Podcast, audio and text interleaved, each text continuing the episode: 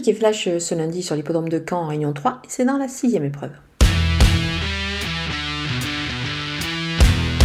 J'aime beaucoup ici le numéro huit, Héroïne du Dan. C'est une jument qui revient sous la selle, une spécialité qui lui convient particulièrement. Une nouvelle fois déférée des quatre, elle devrait fournir sa meilleure valeur et conclure dans la bonne combinaison. Je vais lui associer le numéro cinq, Haribel Danover, qui, euh, qui n'est pas évidente à cerner, qui se montre parfois fautive, mais attention, pour son retour sous la selle, ça pourrait pourquoi pas faire tilt. C'est pour cette raison que je vous conseille de les associer. Il pourrait y avoir une cote pour cette dernière, donc attention à elle.